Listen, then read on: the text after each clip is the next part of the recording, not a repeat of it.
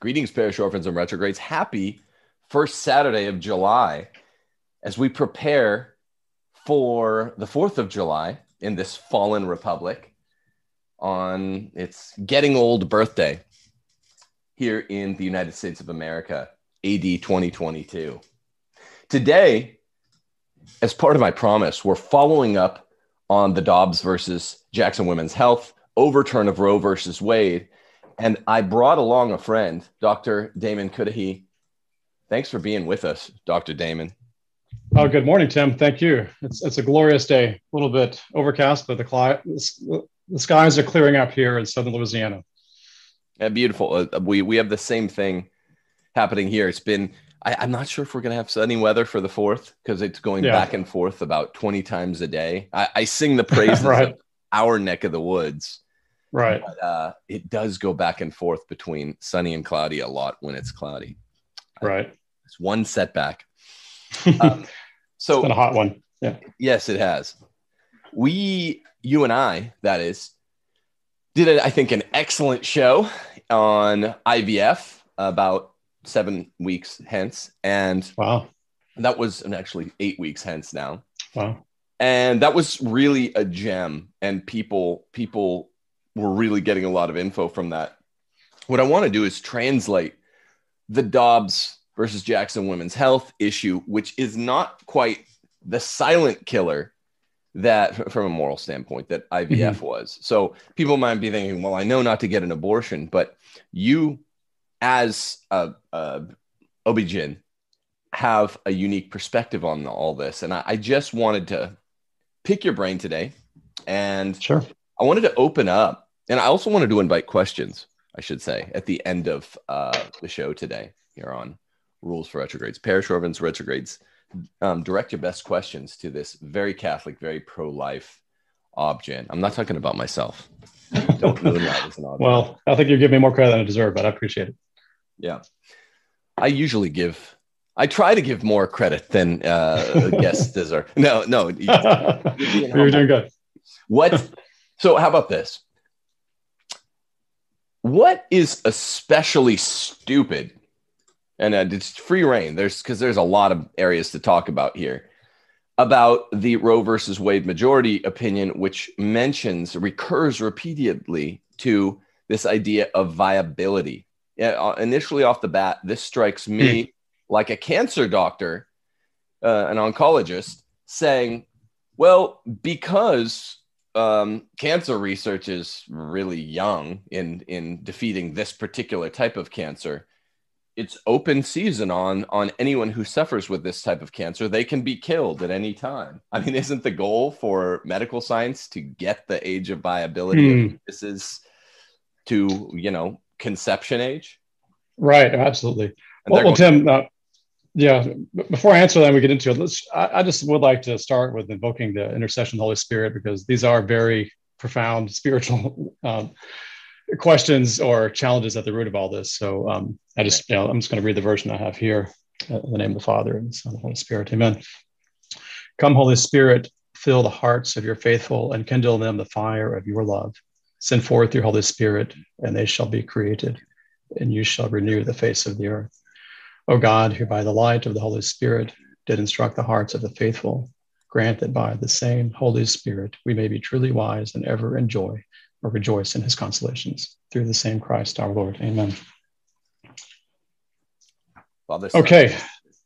Amen. So, um, yeah, the viability, it is incredibly arbitrary that that was chosen. And it was not entirely honest that viability was ever intended to be a, a real absolute limit um, for um, the, re- the requirement um, that states allow abortion.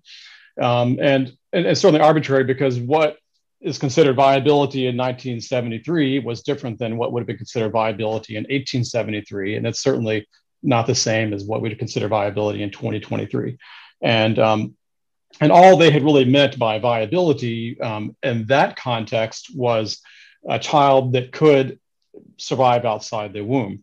And and we come down to percentages, and you look at you know currently, and it hasn't really changed in the past 20 years since I've been in this profession. Um, you know we we the agreed standard is in the United States at least 23 weeks and five days, or just under 24 weeks of gestation, dated from the last menstrual period, or actually two weeks um, prior to conception. You know, which is just some technical specifics I you know like to include. Um, but it's not even universal um, in the in the world. In some places like Japan, actually, they will actually do more aggressive interventions to save the child children prior to 23 weeks, and they have good success. Um, but 23 and five was chosen because that was the point at which about 50, a little more than 50% of children survive what they would call intact without any major, you know, impairment or major um, uh, problems later in life. And then every week after that, you know, it, it, uh, it improves in terms of and uh, the, the long-term, you know, health of the child what, and, and long-term viability. So viability is, it, it's a very kind of squishy term and you even see it. I was on a conference call um, in the state when with some discussion of IVF. There was a, a, law they were trying to force insurance companies to pay for IVF in the state just days, a week after our last show. And um, some of these other IVF doctors um, were talking about non-viable embryos, meaning only embryos that you know were actually alive at that time, but not likely to live very long. So you can see how th- that justification of non-viability can be used to do something that uh, would actually prematurely, you know, end the life of the child. Yeah. So um, we were, yeah, by that definition, we, we were all non-viable, you know, at some point. so, but it's I think the, the word itself is, is incredibly problematic, but um, interesting that it was um, Justice Roberts that that was his primary and his sole, you know, real concern with Roe v. Wade and his um, uh, opinion. Uh, but I think that you know that that is you know like just to sum it up, it's arbitrary what viability is, and I think it, there's really no legitimate ethical or moral reason to use that as a threshold to allow you know the extermination, the killing of a child in the womb. Dobbs versus Jackson comes from a relatively short list of Supreme Court dispositions, wherein the disposition differs, even contradicts the black letter law. Famous one that most people know about is Marbury versus Madison. The, the disposition in that case contradicts the black letter law. Um, hmm. uh, also, Everson versus Board of Ed. You guys hear me talk, boy, just a lot about Everson versus Board of Ed in 1947 another SCOTUS case where the where the black letter law is in contradiction to the disposition on the specific case before them. What I mean is, uh, the court will say yes, petitioner granted or pe- petitioner denied, but then the black letter ruling for basically the law, the judge made law being made going forward, you know, judicial review after Marbury versus Madison. Uh, the reversal of the meaning of the First Amendment in the case of Everson. In this case, the reversal of Roe.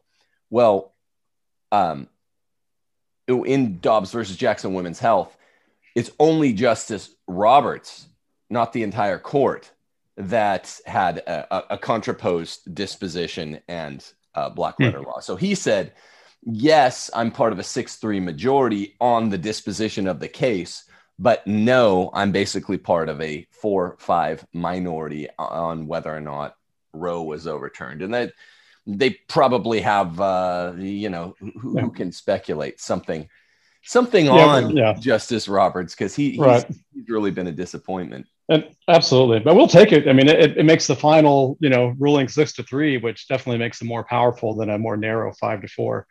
But uh, you know, I, but it's only think... five four on not on overturning. You can right. have different gotcha. counts of law. So we'll take it. Yeah, I, I, see. What, yeah, exactly. we'll we'll take him on our side to the extent we he'll get he'll come on our side. So that's good, and it it definitely helps. You know, on that on that. But uh, but yeah, I'm also disappointed that he wasn't more fully able to see the errors of of uh, and the injustice of the Roe v. Wade decision. But uh, I, I, think we're all just still processing this. I mean, Tim, you and I and, and a lot of other friends of ours, you know, probably never thought we would see Roe v. Wade overturned in our lifetime. We always desired it, but we never thought we would see it. And and I've been very involved in um, even legislation in our state here, the state capital, and I've was very involved in a case that was decided just two years earlier, not uh, that really against us primarily. And all we were trying to do in this um, uh, June um, uh, medical services case, we had passed in Louisiana a law requiring abortionists to have the same standards of care in terms of admitting privileges. And that was such a threat because uh, the abortionists in the state weren't, will, weren't uh, willing to do that, that it went to the Supreme Court. And, uh, and, and again, we were all we were trying to do is literally make abortion safer for women, as pathetic as that is. But I remember in, in similar um, laws, when they were being argued before the legislature and proposed by the representatives, they would have to say, we believe this meets constitutional muster with Roe v. Wade, and they were, were talking about Roe v. Wade as, this, as if it was constitutional. And, and so many laws throughout the, um, the nation and the various states were not intended to defy Roe v. Wade the way this Mississippi law was. And so, you know, I, I got to give it to the, the state of Mississippi for really intentionally challenging and defying, you know, the the the you know the injustice that Roe v. Wade has been you know for the past 49 years. That's and like I, uh, nullification. Uh, right. Nullification is wherein a state legislature ignores uh, an unjust, yeah. tyrannical law that comes down from Congress, and they say we're doing the opposite. That's that's nullification. This is like federal, national, uh, judicial uh, nullification, where a a state legislature defied the federal judiciary, and it, it and it was beautiful, and we are we were proud to be from Mississippi. We say, yeah, that's why we moved here, man. It happened right after we moved here, and and right. Exciting. Let me ask you this about uh, uh sure viability. Okay, isn't it a stupid Peter Singer like argument to talk about the viability of a fetus at any level? I mean, Mm. we we've got this newborn baby here that's usually right. in the room when I'm doing shows now. Little little six week old Penelope, and she isn't viable without her parents, but good point. Her mother. I, I, mean, right. And Peter Singer makes this argument more honestly. Uh, he's a more honest in infanticidist. He says, look, you should be right. able to kill something with human DNA until it has achieved personhood. And personhood means you begin having personal characteristics at about three, two and a half, hmm. three. Wow. I think it also says that, you know, and, uh, you know, uh, other primates like gorillas and orangutans that are adults, you know, have greater, you know, value and dignity than a newborn infant. The same. yeah, this is going to be. Too. Yeah. Yeah. Well, it's funny you mentioned Peter Singer because I was listening to um, some talks you've given on your Don't Go to College book that's coming out.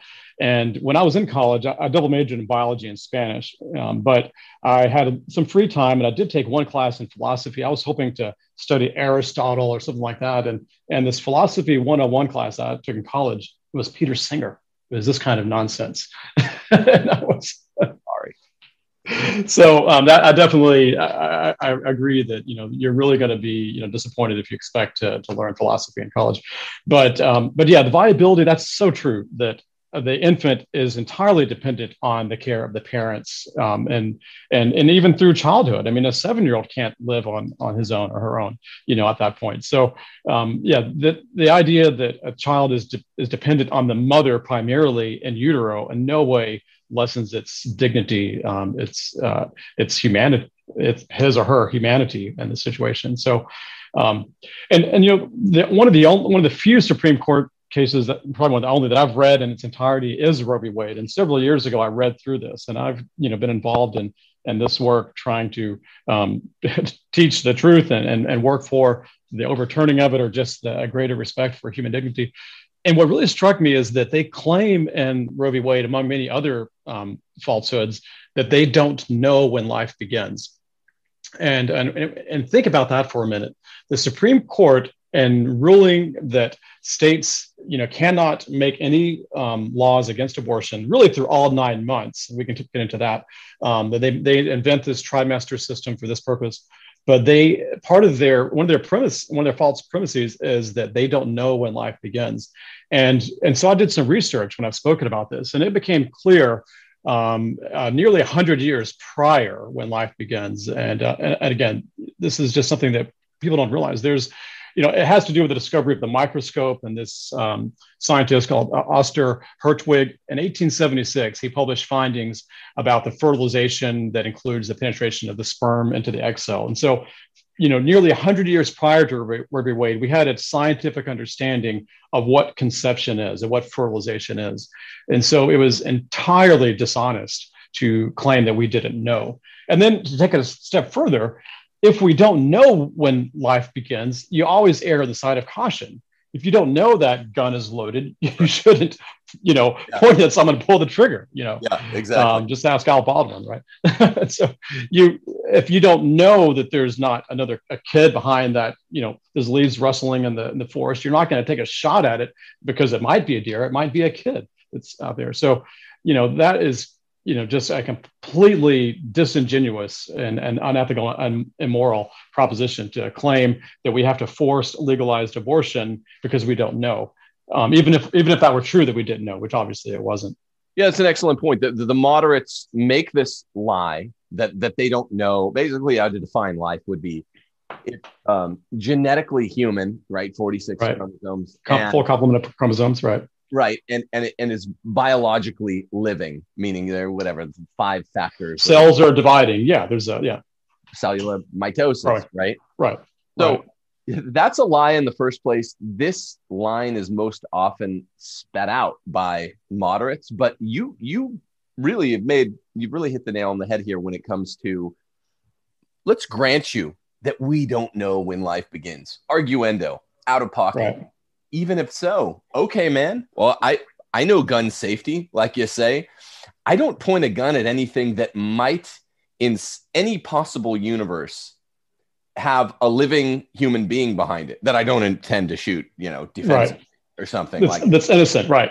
not not a, and yeah. a threat to your family, right? We do not we do not take 50-50 risks with innocent human life, and that's precisely what they're doing. What about Father James Martin? He says, uh, like the sophist that he is, the zygote well, thing. Yeah. yeah, it's good that that Dobbs happened, I guess. But I will say, I'll grant the other side that this nine month old fetus ready to be born is very different from this newly fertilized uh, little little baby, 10 minute old uh, right. fertilized egg. What, what, what do you say to that? No one ever said they look alike.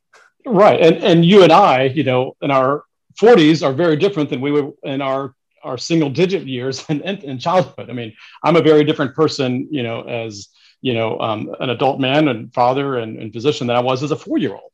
And uh, there's a tremendous difference in, in who I am uh, in terms of my abilities and my physical stature and in many other ways in my knowledge and skills, so much more than when I was a newborn or a two year old. So yeah, that's that's incredibly misleading to to make that to make that assertion.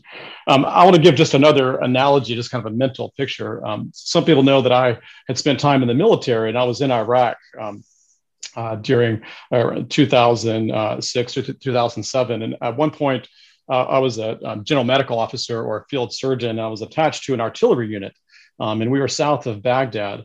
And um, you wouldn't think there's a lot of roles for artillery in this situation, but one of the things they did find to do um, with this artillery unit in Iraq was they were called area denial missions. So uh, many times the the enemy would go into these open fields to launch mortars at the base where we were at. So we would look for potential areas that might be a, a good place to stage um, mortar attacks against us. And we would launch artillery into those areas just to kind of a show of force. However, they would never do it. And this is a principle for those who know artillery.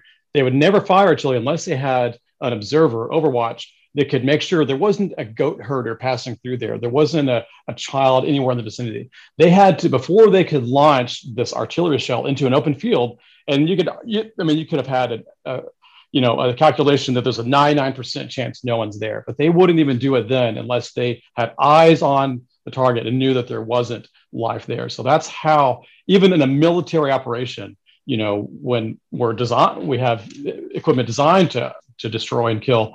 And in that situation, we there had to be 100% certainty that there was no life in that field before an, an artillery shell was was launched there. That's that moves us along nicely to the next thing I wanted to ask you about, Dr. Damon, which is the Hippocratic Oath. I mean, this is this yes. whole idea of of you know, check twice, fire once. Don't be trigger happy uh, which governs basically every other realm of possible human danger, is stood on its head, like you've been talking right. for, for um, the last five minutes. How does this not cover the realm of the Hippocratic Oath? That is to say, if you know you take a solemn vow, the way Americans take this thing very seriously, and other other Western um, nations, first world nations, are, are very serious with their physicians about the Hippocratic Oath. Do well, it might be just yeah. So uh, I'll, I'll, I'll, give you the Latin primum non nocere, you know, and that's you know, and that's the principle that it was originally based on, and I believe in that very much in my um, my practice, and I try to live according to that. And I can give some details and and things that you might not people may not expect, but. Um, your audience may be disappointed. You may be too, Tim, to learn that we haven't actually taken the Hippocratic Oath for a, a couple of decades. When I was in medical school um, 20 years ago, uh, we my every my second year, we all sat around in small groups and we basically tried to come up with ideas of it. We made up our own oath, basically. This idea of taking an oath of our you know ancestors and our forefathers and our mentors that passed down to us had been obliterated. And so we all came up with some and basically it was a bunch of platitudes and politically correct statements about cherishing diversity and that kind of thing. But in, in, my, in my group i tried to you know make an appeal for you know a principle of just you know respecting all human life from the moment of conception until natural death and not and, and basically what was in the original hippocratic oath uh, against abortion. And i remember some of the uh, my other um, uh, my other colleagues some of the other students my other um, classmates the word I was looking for the other classmates in my group you know kind of hesitated and they said well what will our what will the faculty say? What will our professors say? They were hesitant to to submit that as a part of an oath that we wanted to contribute, not because they disagreed with it, because they were afraid that they might be punished by their their um, their faculty, that they would be looked down upon. That was very um, instructive to me. So uh, that's kind of where we are. I mean, we haven't. Uh, there's been uh, the most physicians today, I would argue, um, or at least half of them, probably have not actually taken an oath that specifies, you know, that we will not kill, um, take life by, by abortion or even later, you know, with euthanasia. Um, but so that that is, um, you know, very unfortunate. But in my practice, um, it, it's not just about abortion. You know, even with um, obstetrics taking care of women, you know, I C sections are a very important tool, but I only do them when they're really necessary. And, right. and so my C section rate tends to be a lot lower than my peers because I don't think that that's necessarily to the patient's benefit to do it you know routinely and unnecessarily. And then i do a lot of surgery for example for pelvic pain causing infertility via endometriosis.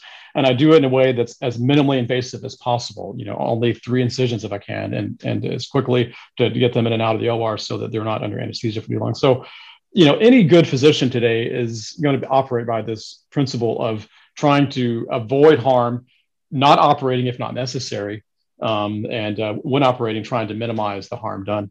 It's like the first principle of practical reason. Aquinas articulates applied to medical ethics. You know, do the good, yeah, avoid the evil. Right. You, would you characterize that this is a big problem uh, in the obgyn world? Lazy kind of flunky doctors uh, recurring to the C-section too quickly because they want to go home. this, oh yeah, and it's one of the few areas where you know the the academia of OBGYN actually likes me because you know I'm one of the few that's actually living up to their you know ideal of having a lower C-section rate. But oh yeah, and, and the practical world, um, yeah, it's very there's a lot of C-sections done between five and six o'clock when the office when when office hours are finished. Ask any nurse. I works in labor. Yeah, it's, it's horrible. it's horrible. I mean, you could. It's it's true. And we're and having I've, meatloaf tonight. Come on, we're gonna cut you. Exactly. Or there's a show I want to watch, or I'm tired. And I've and and my wife, you know, God bless her, she has suffered many a night with me not being there for dinner because I'm waiting for someone because you know with their first delivery to have a vaginal delivery, and I, I know that if I just wait, you know, a few more hours, um, you know, sometimes you know she will eventually do it, and so it's um, it is uh, it is a certain burden, you know, on the OB/GYN physician to do that. So I think that, yeah, certainly there is um, a lot of, uh, and I think even the most pro-abortion secular, you know, OB/GYNs would acknowledge that the C-section rates are higher than they should be. Interestingly, um, the, even they would agree with, with that point. Um, but I want to kind of, while we're talking about safety in women, I want to kind of move on to something else. There's, uh, in what, and thinking about what your listeners need to hear um, there's a lot of talk on the talk shows and, and from different pro-abortion celebrities you know the misinformation this idea that you know you know abortion is health care and i saw a brief clip of hillary clinton you know saying that women will die. Um, and i think it's it's worthwhile to take a, a, few minutes to point out why all of that is wrong. Um, and um, and even before that you know maybe it's important to, to get some terminology down because there's a lot of um, confusion and, and misdirection. Um, so I don't know where you want to start. Maybe some terminology. Is that a good place to start philosophically? Sure. First off, go go ahead. But I'll just say this: yeah.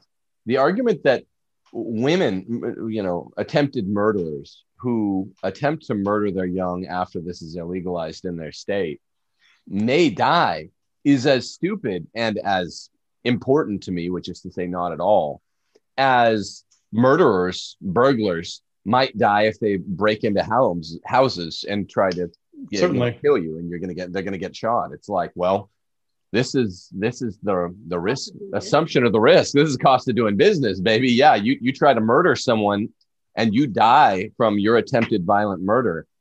I'm not going to cry myself to death at night. I don't know. Yeah, we don't need to make crime safe. Yeah, I, I think there's another level though. I, I think we can. That's an easy point, but I think there's another level that they're trying to argue that abortion is health care. And, and certainly Dr. Bernard Nathanson, who furthered that lie that Planned Parenthood still uses in their propaganda, he's, you know, before he died and, and after his conversion, he recanted of those lies that he perpetuated that, you know, millions of women are dying from these back alley illegal abortions. And that seemed to gain a, a lot of the public um, perception and, and sway a lot of public that women were doing this anyway. We need to make it safe. That was part of the the propaganda. But there's another um, argument that I think is is equally um, misleading that uh, it has to do with a, a, lack of understanding of the terminology. And we're talking about the difference between indirect and direct abortion and actual legitimate medical procedures that might be necessary to save the mother's life or the child's life can't be saved.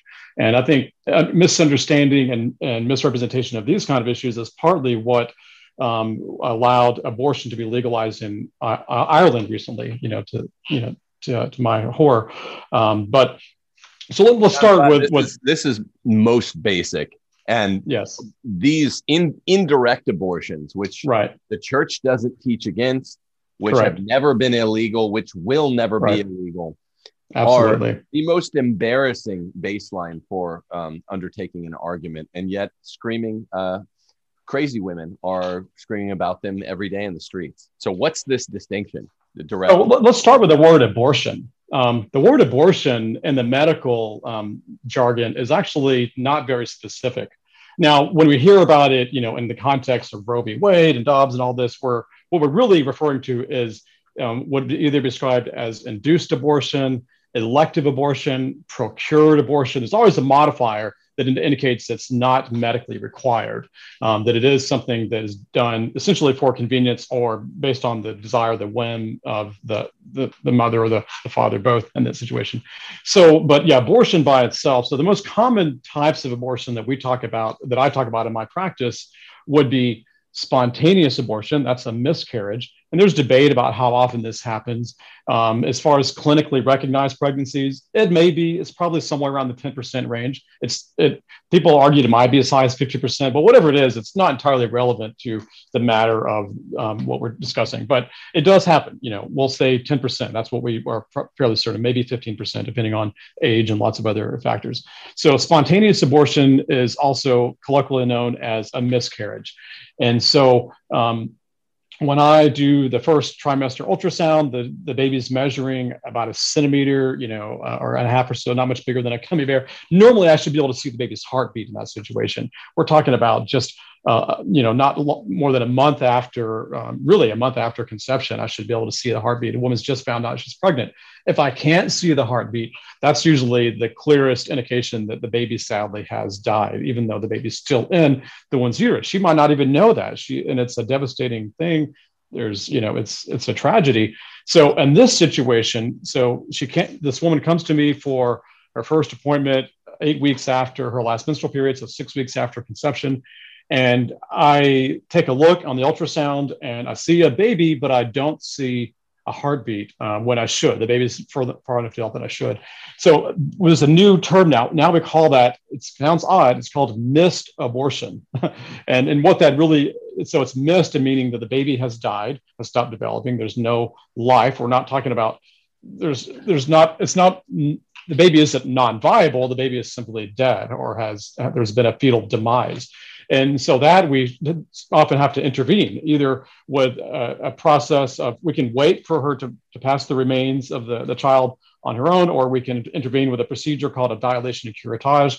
And this procedure, interestingly, DNC is the abbreviation, is technically the same thing that is done typically by an abortionist outside of the hospital. It's almost never done outside of a hospital or a medical um, uh, or a surgical center anyway uh, for the case of a miscarriage. So even though the procedure that I do all the time at DNC is technically it would look the same. The difference is I'm removing the remains, basically the corpse, uh, you know, tiny as he or she is, uh, um, rather than causing the, the death and destruction of a living child.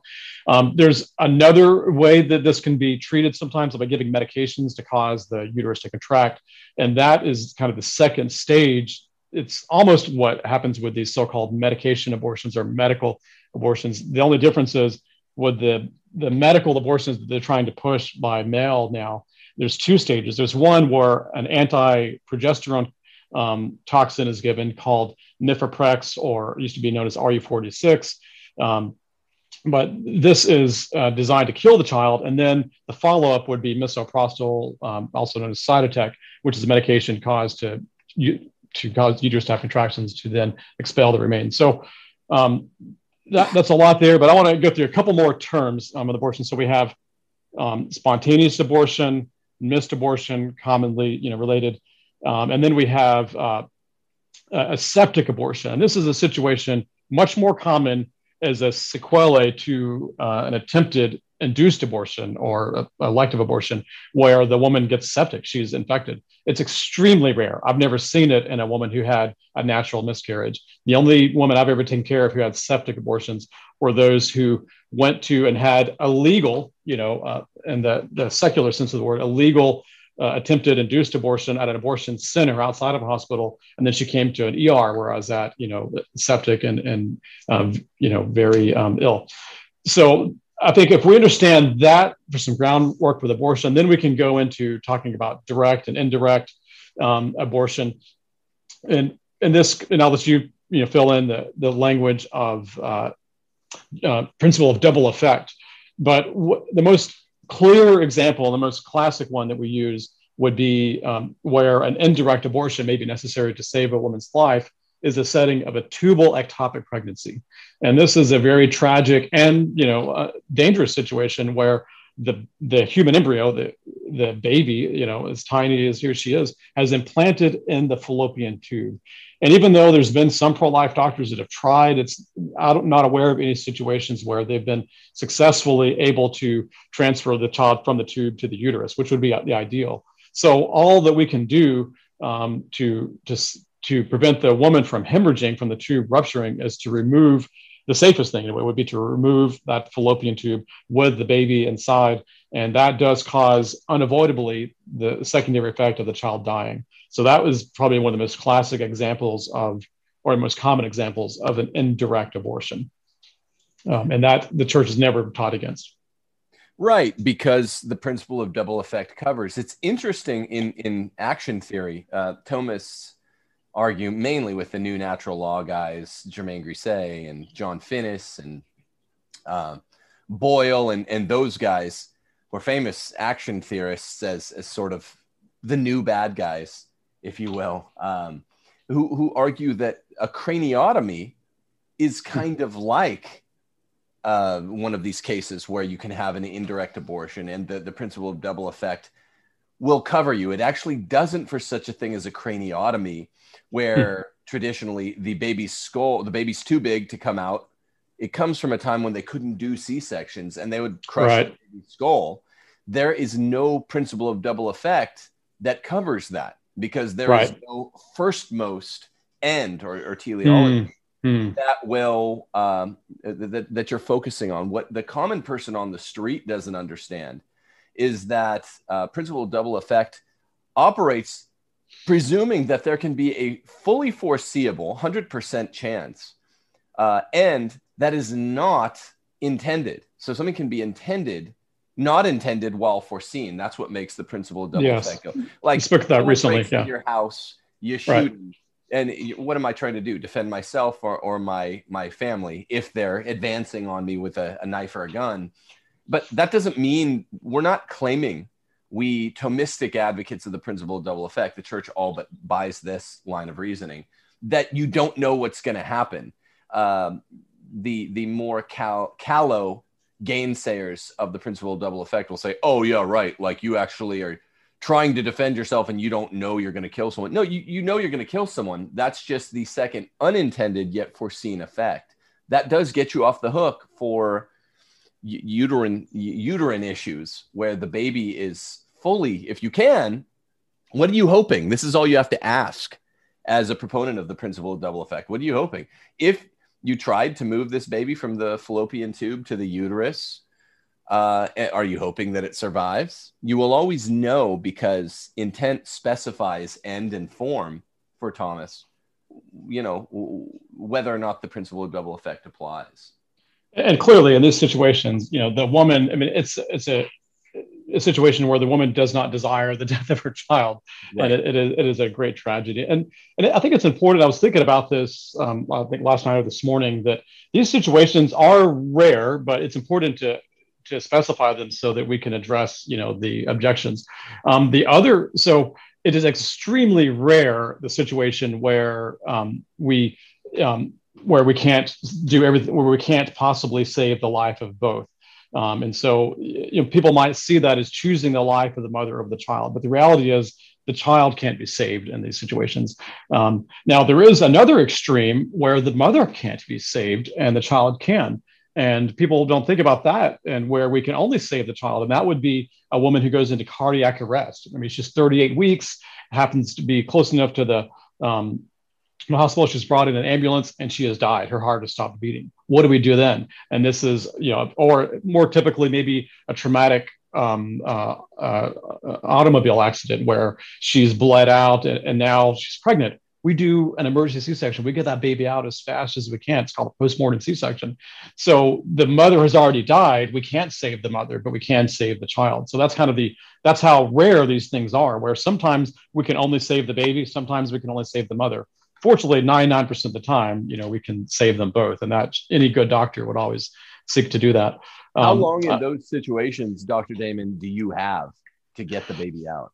So, um, good question. And it, it goes back to the C section thing. We think there's probably about 30 minutes, actually, believe it or not, 20 to 30 minutes where the baby can survive. Um, maybe closer to 20 because they've done experiments on primates where they actually ligated the umbilical cord. How long can the fetal, you know, um, monkey survive after that? It's about, and so that has kind of dictated what the standard of care is in medicine. When we decide the baby's in distress, how long can we wait before we get the baby out? And so 20 minutes from the, the decision, you know, from the when we should start the surgery. Um, so, um, so yeah, it's, it's longer than you would think. It's not seconds, it's actually minutes, you know, certainly not an hour. But so if it, if it just happened, if the woman just died, you actually do have a few minutes to get her to the OR and do a post-mortem C-section the ligation of the umbilical cord simulates metabolic. Exactly. Well, it simulate um, the the placenta somehow the you know the placenta becoming detached or having no further oxygenation from the mother. So the baby is dependent on the mother for oxygen as well as other nutrients. But the most immediate nutrient for survival is oxygen. So there's about 30 minutes, and which is much longer than an adult can hold his breath. That's there's there's you know um, amazing things about the fetal um, hemoglobin that you know can survive hypoxia longer than an adult can. Um, so yeah, 30 minutes is kind of the point where you start seeing profound, you know, irreversible harm um, when the baby is hypoxic. I want to make one distinction. Um, when you do this, there's always the risk of if I'm if I'm talking to you or I'm talking to a PhD in philosophy or, or, or whatever, just Steph, Steph and I have these kind of conversations. I'll say things like, uh, well, you know, Peter Singer, I said this earlier. Peter Singer, he's better. He's more honest. You know, he just wants right. total infanticide. It's always a danger when you're talking to tens of thousands of people because you'll you'll see it on Twitter later that day. Someone will be like, "Today on Rules for Retrogrades, uh, Gordon said Peter Singer is better than than a normal right. advocate for abortion because Peter Singer thinks you should be able to kill a baby, a born baby of six months." I'm like, not not better. He's he's worse. He's a monster. He's also a complete idiot who argues for animal rights. But right. I was saying he's more honest insofar as he pushes the logical consistency, rational considerations as far as they'll go the other way. So I want to I want to get that out there. Yeah, that's great. Yeah, I, I hate Peter Singer. I don't like yeah. him, but he's he's more prone to uh, you know his arguments anyway being set on the shelf so we can we can really see out there in the open what the secular humanist perspective on the young are. And they're much right. more the equivalent of the secular humanist perspective on the old. You know basically just kill someone once they get too old to be inconvenient. worthwhile. Yeah yeah that's that's yeah. the view. And it's not restricted to preborn baby. I mean, what a stupid distinction. As an OB-GYN, could we just maybe hmm. you take us out and then we'll take some questions for you from hmm. the audience if they have them. What, wow. Why is isn't this the dumbest distinction ever ever whether or not a human is forget viability, but whether or not it's living inside its mother is the distinction that even many moderate conservatives have bought for decades. I mean, it's it's is it a human baby or not? Right with half a brain. Why is this? Why has this been so compelling to the simple-minded that if a baby is living inside the uterus of its mother, it's not a baby? Uh, it's and I don't think it really is, if you're honest. And that, this was a this was something a, a um, eureka moment or a real insight for me a few years ago, um, maybe ten years ago, that you know, because for years, you know, and I'm sure you were in the same situation, Jim, we're, we're trying to argue the science. We're trying to say, you know, you have the full complement of, of DNA. This is what conception is.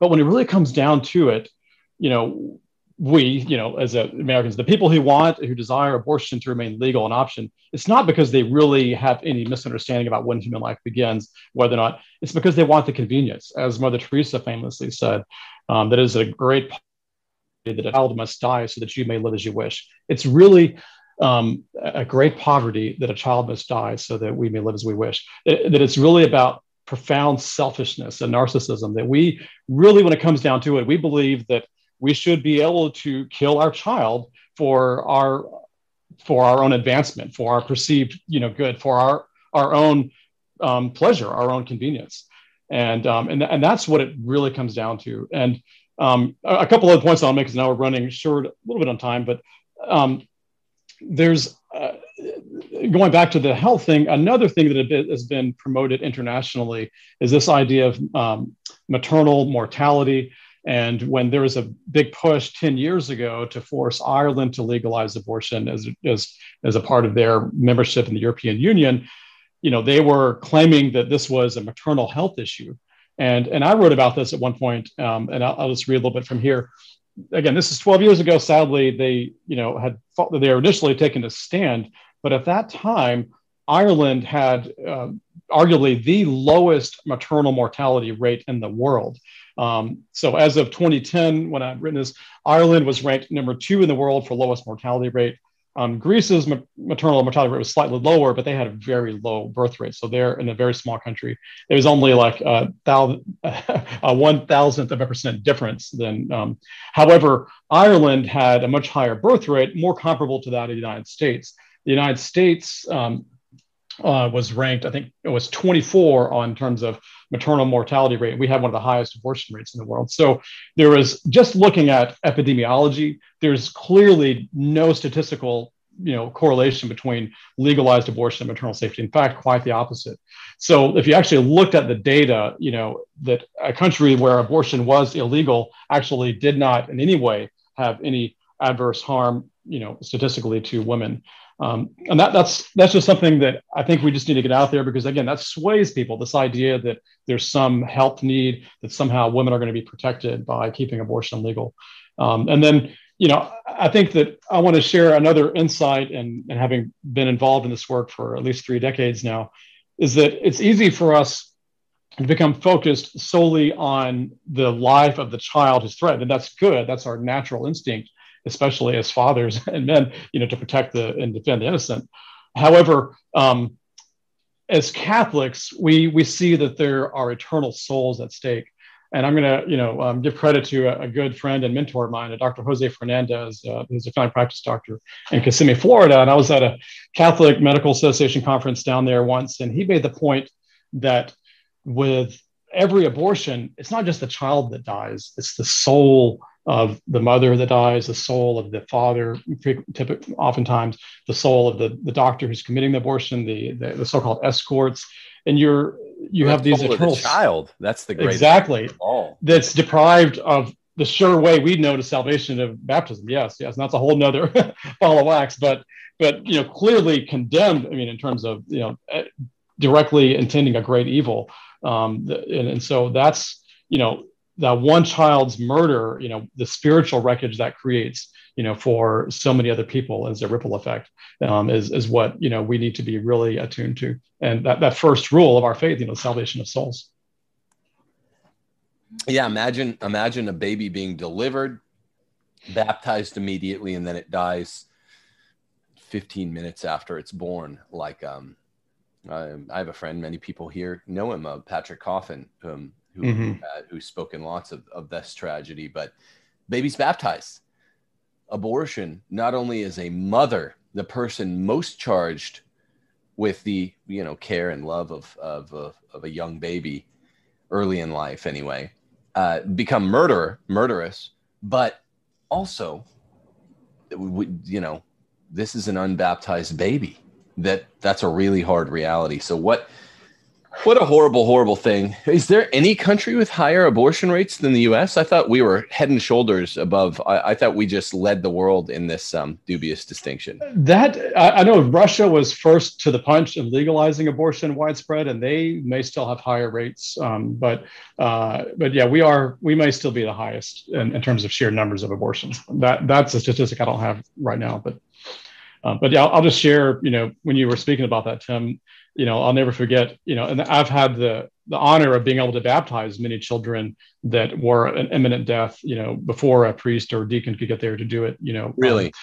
Um, and, and, and setting of this baby's born premature, 18 weeks, and it's going to die within minutes. And so um, there's been dozens of kids I baptized, but one was a baby that was fully formed, which isn't that common. Many times in ectopic pregnancies, the baby's already died, but this is one where I was in the OR, had removed um, the fallopian tube, and that you know the and the family had asked me beforehand, and I was literally holding this baby. Again, that I like to use the term gummy bear when you're looking, but you know this tiny, if you could imagine, and the heart was beating. I'm certain of it, and I, the nurse brought me some water, and I was able to baptize a child at, at that size in the operating room, um, and uh, and that's something that, you know, yeah, certainly if at all possible, you know, we should, you know, yeah, that's an argument for infant baptism, but sometimes even before birth. Um, wow. um, so yeah, safety, you know, that's something that, you know, I think that we need to really, the truth is on our side uh, is, is something that I want to leave your audience with in terms of safety. You know, abortion is not legal because it's, you know, healthcare. And in fact, you know the, the evidence shows that abortion is health harm and we can go into you know psychological harm increased risk of suicide drug abuse depression even a post-abortion syndrome for many women um, so i think pointing that out helps people to reconsider you know this um, what they've been hearing this idea that abortion is somehow health care and somehow good for women um, it's really only you know a perceived good for convenience and this you know false you know desire to, of, uh, of, of self-serving, you know, um, decisions. non negligibly raised cancer rates for breast and uterine cancer. Certainly. Right? Oh, yes. Why is that, do you think? That's a good question. So um, there, there are a few physicians um, uh, that have studied this. And so what happened, this actually goes into the physiology of uh, uh, breast cancer and breast development. It's particularly a problem with a woman's first pregnancy, um, and it's distinct from a natural miscarriage. So um, and, and we have to be honest that the majority of a, you know of abortions probably are you know a, a, woman's first pregnancy. And those are the one most at risk for the increased risk of breast cancer.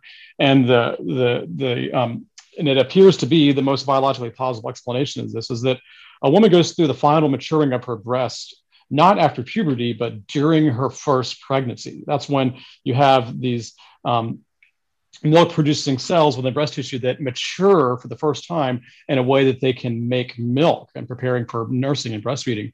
And this process is there's a lot rapidly dividing cells. That's why women oftentimes the first symptom of pregnancy is breast tenderness. And um, and so with a natural miscarriage, there's sort of a gradual drop of the hormones. And so this process of breast maturing, you know, kind of stops pretty early. But in the, the situation of, an induced abortion, a procured surgically or chemically caused abortion, you have an abrupt artificial drop in hormones. So you have these cells that have been dividing in the breast, rapidly multiplying, and then you have it quickly cut off. So you have a lot of these immature cells that have never fully developed. And so that those cells that have been rapidly developing and dividing are more vulnerable to um, go on to cause breast cancer. And so that seems to be the um, the uh, some of the physiology behind why they have observed significantly higher rates of breast cancer in women who've had abortions, particularly the first child. And there's there's other reasons why we see high rates of breast cancer with birth control pills. Also, again, for women who haven't had children yet, that's the highest risk group. I'm more familiar with that statistic. It's about a 40% increase risk of premenopausal breast cancer for a woman who's been on birth control pills particularly after being on them for about five years, which is, you know, all these high school girls put on the pill that haven't had children yet because they're the woman's, you know, there's correlations between breast cancer and the age at first pregnancy. So the younger a woman is um, when she has her first full term delivery, the lower her lifetime risk of breast cancer. So there's something protective about having children against breast cancer. I mean, th- we could go on. This is it's That's amazing stuff. That's really yeah. the younger a woman has kids, the more yeah. protected. And the and the more children she's had breast cancer. The only thing that a woman can do, interestingly, short of like mastectomy and remove the ovaries, to simultaneously reduce her risk of breast cancer, ovarian cancer, and uterine cancer is to have lots of children and starting at a young age. so um, the women with the most children, um, uh, you know, and starting at earliest age are actually the women that have the lowest risks of breast cancer. It used to be thought of as like the nun's disease. Breast cancer is almost unheard of, except in in, in among religious sisters, a celibate that didn't have children, and hmm. uh, and we really didn't see the explosion of breast cancer take off until you started seeing delayed childbearing. But at the same time, it was consistent. It was it seemed to be timed with the introduction of artificial hormonal birth control pills, which was doing a lot of harm. And again, there's uh, another good friend, Dr. Um, Chris Kahlenborn's done a lot of work, um, dr- the connection between birth control pills, hormonal contraceptives, and breast cancer. Even a secular organization, the World Health Organization, has has seen that. We're getting off topic of abortion, but these things are related. Um, and I think you know uh, that's something we could talk about further, maybe at a future show, because that's you know, I like. Yeah, I've, my wife is my favorite favorite person in the world, and I'm I'm a hypochondriac, and uh, mine is too. I'm always worried about that. So like seven seven kids, that's a good shield. Against. Yeah, she's definitely lowered herself in the lowest risk category for sure. Great. Yes. Uh, well, Dr. Damon, it's been great. Yeah. Are you prepared? Uh, uh, you already said you already have some questions. Sure. Absolutely. You you gather those up. I want to just remind folks this is the Fourth of July weekend, Independence Day. Lots of my audience, lots of trads have had a lot of conflicting brainwash uh, flushed in about the really honestly complicated origins, the the etiology of uh, the American intellectual tradition. And I mean 1776, the Declaration, 1788, the uh, Constitution, 1791, the Bill of Rights. I set this all straight in Catholic Republic, and on the 4th of July, I think it'll come up first thing in the morning. I have an article called something like Four Years of Catholic Republic. And we're celebrating the book's been out for four years. And I dispel some of the major, I, I say gainsayers with a with a set of scare quotes around it because they're weak arguments, but some of the gainsayers of the ideas of Catholic Republic are mainly setting up straw men and it's going to be a really good article and you're going to see lots of uh, you know the the equivalent of of crying libs are kind of uh, you know crying staggered letter oh but america's a masonic country early on. Yeah it is now. It wasn't it wasn't antebellum america mm-hmm. wasn't before the civil war. It was it was quite based even though it was set up by mainly protestants so Tim, that I'll, article, I'll, look out for that article. Yeah, I want to go and give you know uh, you know endorsement. I, I, read that book about three years ago, not long after you published it. I think I have the original copy that Milo published. so Milo um, yeah, yeah, that, that gives you an idea how long I read it, and uh, but it uh, it definitely gave me a lot of hope for the founding principles of natural law for our country.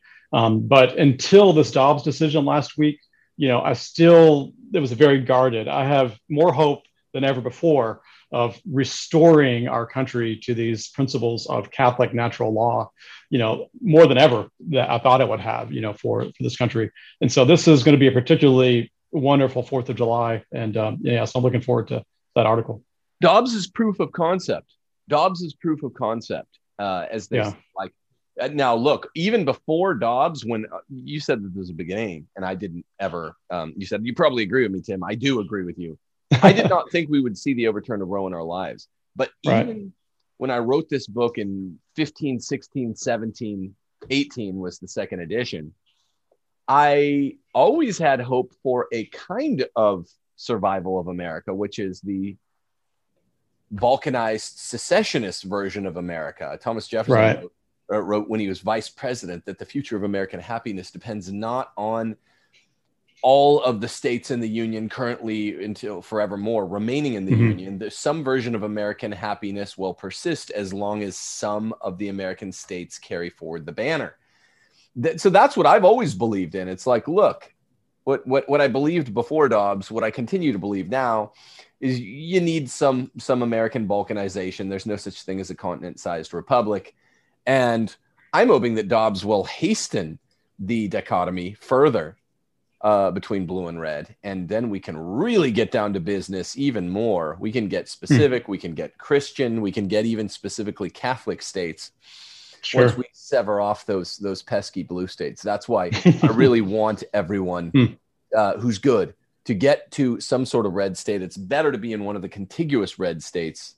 Most of the red states are contiguous, so right. read my article on 1 Peter 5 on July the 4th. It's going to produce lots of uh, the equivalent of a, a crying lib is a sort of crying, somewhat brainwashed, not willing to be corrected uh, trad who's like, but America's Masonic. It's going to be good. Do we have some questions? good questions? Yeah, we have, we have lots of questions. So just tell me, tell me, um, Dr. Cudahy, if you are running out, out of time here. But um, first off, I wanted to say I love when you come on the show. It's so interesting, and everybody in chat has just just loves whenever you bring your thoughts and um, oh, thank you. the medical world here. Um, more personally, um, you know, I want to thank you. You've helped me quite a bit um, since I've had so many C sections with some really great advice. But um, one of the questions I know a lot of people have, we've received ton of emails from women because they all know, you know, I'm very public about. I've had C, uh, six C sections, mm-hmm. um, you know, and we've we've we've talked about that quite a bit. Tons of emails about about that issue. I'm wondering if you can give any insight to that. A lot of women, you know, get a lot of bad advice about multiple C sections. I'm wondering if you could maybe sure. Oh, thank you. So there is no established number of C sections beyond which we can say it is, um, you know, contraindicated to get pregnant again. And, and what that means is there's no medical evidence to say that there's a limit to the number of C-sections that woman can have. You know, personally, I've done, I can think of this past year, an 11th C-section at least once. I've done several other high orders, seven, eight, nine. And, and by the grace of God and, and, and the good medical team I was able to work with, she did fine. She went home three days later, like 99% of our patients with C-sections do. Um, there are very rare situations where a woman, after even one C-section, it might be advisable to um, not get pregnant again. But these are extreme. These have to do more with um, rare um, heart problems and things like that. Um, so that's an important thing just to put out front. And again, if you look at the medical research, they can't they'll they don't have any evidence to, to, to make the claim that you shouldn't have more than three. These are merely personal opinions of doctors if they t- if they say you can't get pregnant again after a third because you have scar tissue or because your uterine wall is thin. Um, so that that hope helps because th- that is you know and sometimes the highest levels of the church there's been misunderstandings of that that whether it's five or six or seven that it is um, that it would be reckless and um, irresponsible. You know, this would somehow be an, an example of irresponsible pan, uh, irresponsible parenthood to get pregnant again, and that is simply not true. Pope Francis said it. I, I was shocked, Dr. Damon, to find what you're saying. Absence of evidence is not evidence of absence. There's actually it's more that there there's it's it's less that there's not evidence for making the claim that multiple C sections is dangerous, and it's more that they're lying, right? Because when I looked at the actual numbers, after a woman has her first C-section, her her odds go up a little bit of future right. rupture. But but right. between so between the first and the second C-section, yeah, you see a little spike, right? But between the second and the third, third and the fourth, fourth and the fifth, fifth and the sixth, I, I forget how high I looked, but the numbers don't go up much at all after that. It's just after one, there's a, a slightly heightened risk. Right, and that is true. Now, you know, I would be remiss if I didn't point out that you know high order, you know, as a woman gets older, there's risk, there's increased risks of high blood pressure and gestational diabetes, and there's increased risk of um, miscarriage, and that has to do with age of the, the eggs and things like that. But there is there are unique complications um, like a condition called a placenta previa that are unique to C-section, but those are dealt with in a different way. Um, in the ordinary situation, just having you know um, a, a, seventh or eighth pregnancy, you know, is not something that um, we there's evidence as you you know concur as you've also seen um, that we should advise and automatically purely based on that that a woman should get pregnant again. So there are you know so I do there is a caveat that there are unique risks to uh, high order C sections, but it's not necessarily catastrophic to the point where we should be, you know, universally, uniformly telling women that you know, they shouldn't get pregnant after a third, for example. Yeah, thanks again. I wanted to, to publicly thank you for that because you gave me so much uh, confidence and peace of mind, uh, especially that last couple of weeks that I, I was waiting to have my C section. So you're uh, welcome, doctor. Um, the next question is, what are your thoughts on home births? Hmm. So um, I, that's it's funny. I, I am also known as somewhat of a radical, not only because I don't sterilize um, women, but I'm very supportive and I'm willing to bring women to my office to do ultrasounds, even if they're not planning to come to me for delivery. So I'm a friend to the midwife community. Now I've never witnessed a home birth, but I know um, many I know many women who have had them and have had good experiences. Um, you know, I'm a you know when my wife and I were pregnant with our first child over 20 years ago, um, we had taken this class called the Bradley Method, and this was started by a very, I think he would have been pro-life if he lived today. Um, uh, pro, his, his book was called Husband-Coached Childbirth. I think you, you, you, guys would appreciate this. And he really saw the role of the husband as being the primary support person for the woman throughout the pregnancy and labor. And, and uh, it was a time before that wasn't politically incorrect, but he interestingly he was an OB/GYN and he didn't advocate home births. He still believed that hospitals were the, the safest place to have a birth. And and I think that is, you know, arguably, I, I still believe that too, that a hospital is the safest place. I think birth centers are a little bit better equipped than a home. So I, I work with a midwife that has a birth center and and there there's a facility and, and she has you know certain protocols and medications that you know and monitoring equipment that may not be as easily brought into the home so um, I think that, you know, even again, the secular um, American College of OBGYN, you know, will um, still acknowledge that there is, that can be done safely. I think they kind of try to take a little bit of a agnostic approach and not endorsing it, but at the same time, not condemning it. So, um, but yeah, I would, I'll be the same. I, I wouldn't, you know, say that it's, unsafe. I think for the you know very low risk patient, for a very competent midwife, you know that's um, that's fine. And and, I, and I'll just share that when I lived in Pennsylvania before coming here, we um, I was at a Catholic hospital, a very pro-life Catholic practice, and we took care of a lot of um, uh, Mennonite or Amish, you know, women who primarily did home births. But when they had problems, they would drive some further than we would have liked to them past other hospitals because they trusted us that we were pro-life. We weren't going to sterilize them uh, or do a C-section necessarily.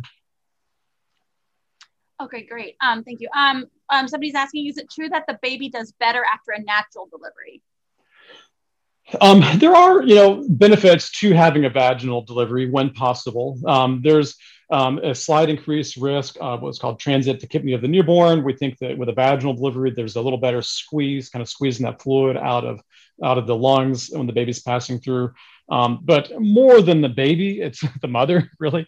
I mean, the, I think the benefit to the mother having a vaginal delivery is probably the, where the, the big issue is. And so that's why it's worth it to me and for my wife, you know, secondarily, to, to make the sacrifice of doing, uh, you know, of my, you know, time and attention to, to, whenever possible allow women to have a vaginal delivery because particularly with their second pregnancy and you know it's a lot easier in her the recovery uh, after a seventh, you know, pregnancy if she had a vaginal delivery. And so that first vaginal delivery is important. But but yes, there are actual benefits to the baby, um, you know, for having a vaginal delivery. Now that said, you know, we've got to be careful because there are times when you know we could run the risk of endangering the baby when a C-section might be better for the baby. If the baby truly is hypoxic and losing oxygen, and we have clear evidence based on the monitoring. and those situations, I will do a C-section, you know, immediately you know, because again, that is a situation where that double effect applies. It is going to cause more harm to the mother, but the greater it's not going to be irreparable harm to the mother. I mean, we're we're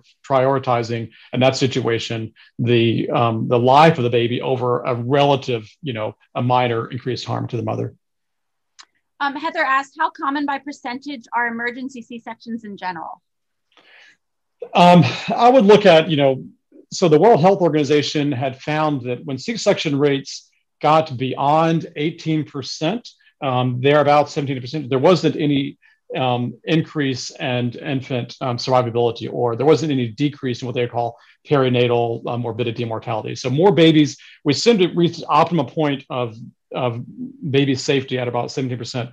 The C-section rate nationwide in the US at least is close to 40%, high 30s you know, many places it's 50%. So there's clearly more done than necessary. Some of those are done because the baby's breech. So in my opinion, you know, this hasn't been, you know, number of C-sections that really need to be done as an emergency are probably around 10%.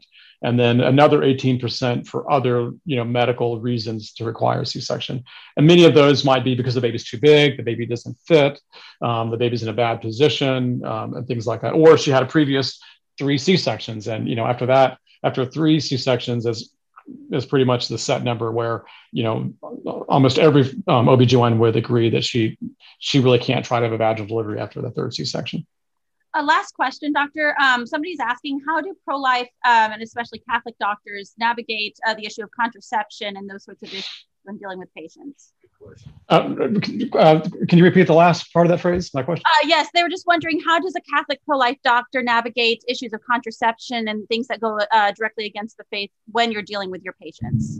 Oh, very good. So I think that you know, in, in my practice, I've never, uh, I've been very blessed, and I've, I've you know, uh, the conviction never um, prescribed hormonal birth control pill for contraception. There's been rare situations where, I mean, like once a year maybe, where a woman who's not in a sexual relationship where there's no issue of um, contraception or abortion, abortifacient effect of the pill.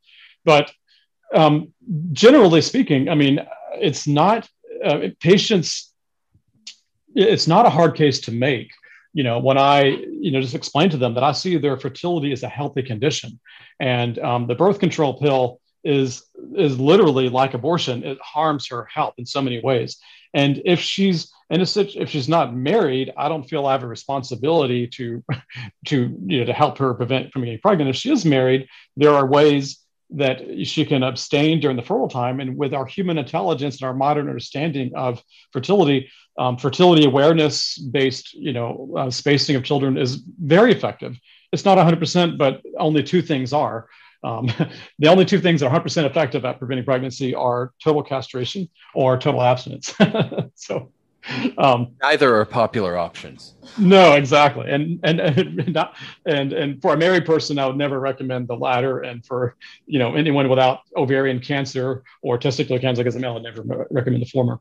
However, um, well, in marriage, you know, there's a time to recommend abstinence after a delivery, after surgery. There, there's situations where that's definitely appropriate for a, season, you know, even you know going on weeks, you know. But um, but it's there's no conflict. There's no conflict of me being able to provide optimal health care for women and not prescribing contraception. And um, and women know before they come to me. A woman's not going to wait, you know, two months to have an appointment with me, only then to find out that I'm not going to refill a birth control pill. We make it clear up front before they come into the office, so so as to avoid any um, false expectations. But I've been very blessed. I, you know, even patients of mine who might otherwise you know, go see someone else for um, birth control pills. They appreciate and by reputation, they've heard that I take good care of them. They come to me because they, you know, know they're less likely to have a C-section or because, you know, they have pain, you know, causing it, you know, with endometriosis causing fertility that other doctors aren't really addressing. So, um, but but yeah, the bottom line is that I believe that I'm able to provide better care for patients by not using birth control pills as kind of the default mode to cover everything. Because there is a, a, caveat I want to say there is that the use of birth control pills has become sort of the the, the snake oil of a sense, a cure-all, you know, for you know hundreds of female medical conditions. It's just the pill is proffered and, and suggested as a solution.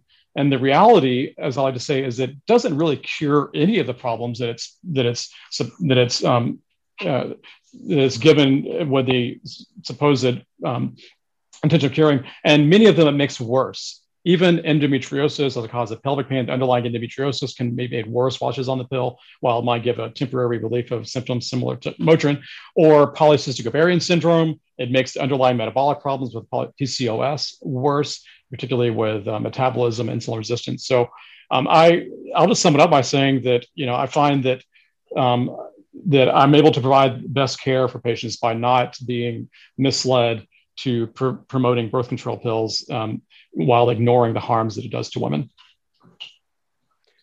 Dr. Damon, as always, it's great to have you on, and I'm sure we'll have you on again. We, we've discussed Look forward to it. In, in, in, full measure the Dobbs decision from uh, on an OB/GYN's perspective, a faithful one. So it, it's never really full measure, but I really appreciate a lot of your honest answers here today. Um, thanks a million. Thank you. And uh, happy fourth. We'll, we'll get yes, indeed. together soon here. Uh, Look forward to it. Yeah, yeah, Me, me too. The rest of you, God bless you. God bless America. America's 246th Amen. birthday awaits on Monday. Read my Catholic Republic defense piece in 1 Peter 5 that day and enjoy your families. Enjoy your freedoms day. Hail Mary, full of grace, the Lord is with thee. Blessed art thou amongst women, and blessed is the fruit of thy womb, Jesus. Holy Mary, Mother of God, Hail Mary, full of grace, the Lord is with thee. Blessed art thou amongst women, and blessed is the fruit of thy womb, Jesus. Holy Mary, Mother of God, pray for us sinners now and the hour of our death. Amen. Hail Mary, full of grace, the Lord is with thee. Blessed art thou amongst women, and blessed is the fruit of thy womb, Jesus. Holy Mary, Mother of God, pray for us sinners now and the hour of our death. Amen. Hail Mary, full of grace, the Lord is with thee. Blessed art thou amongst women, and blessed is the fruit of thy womb,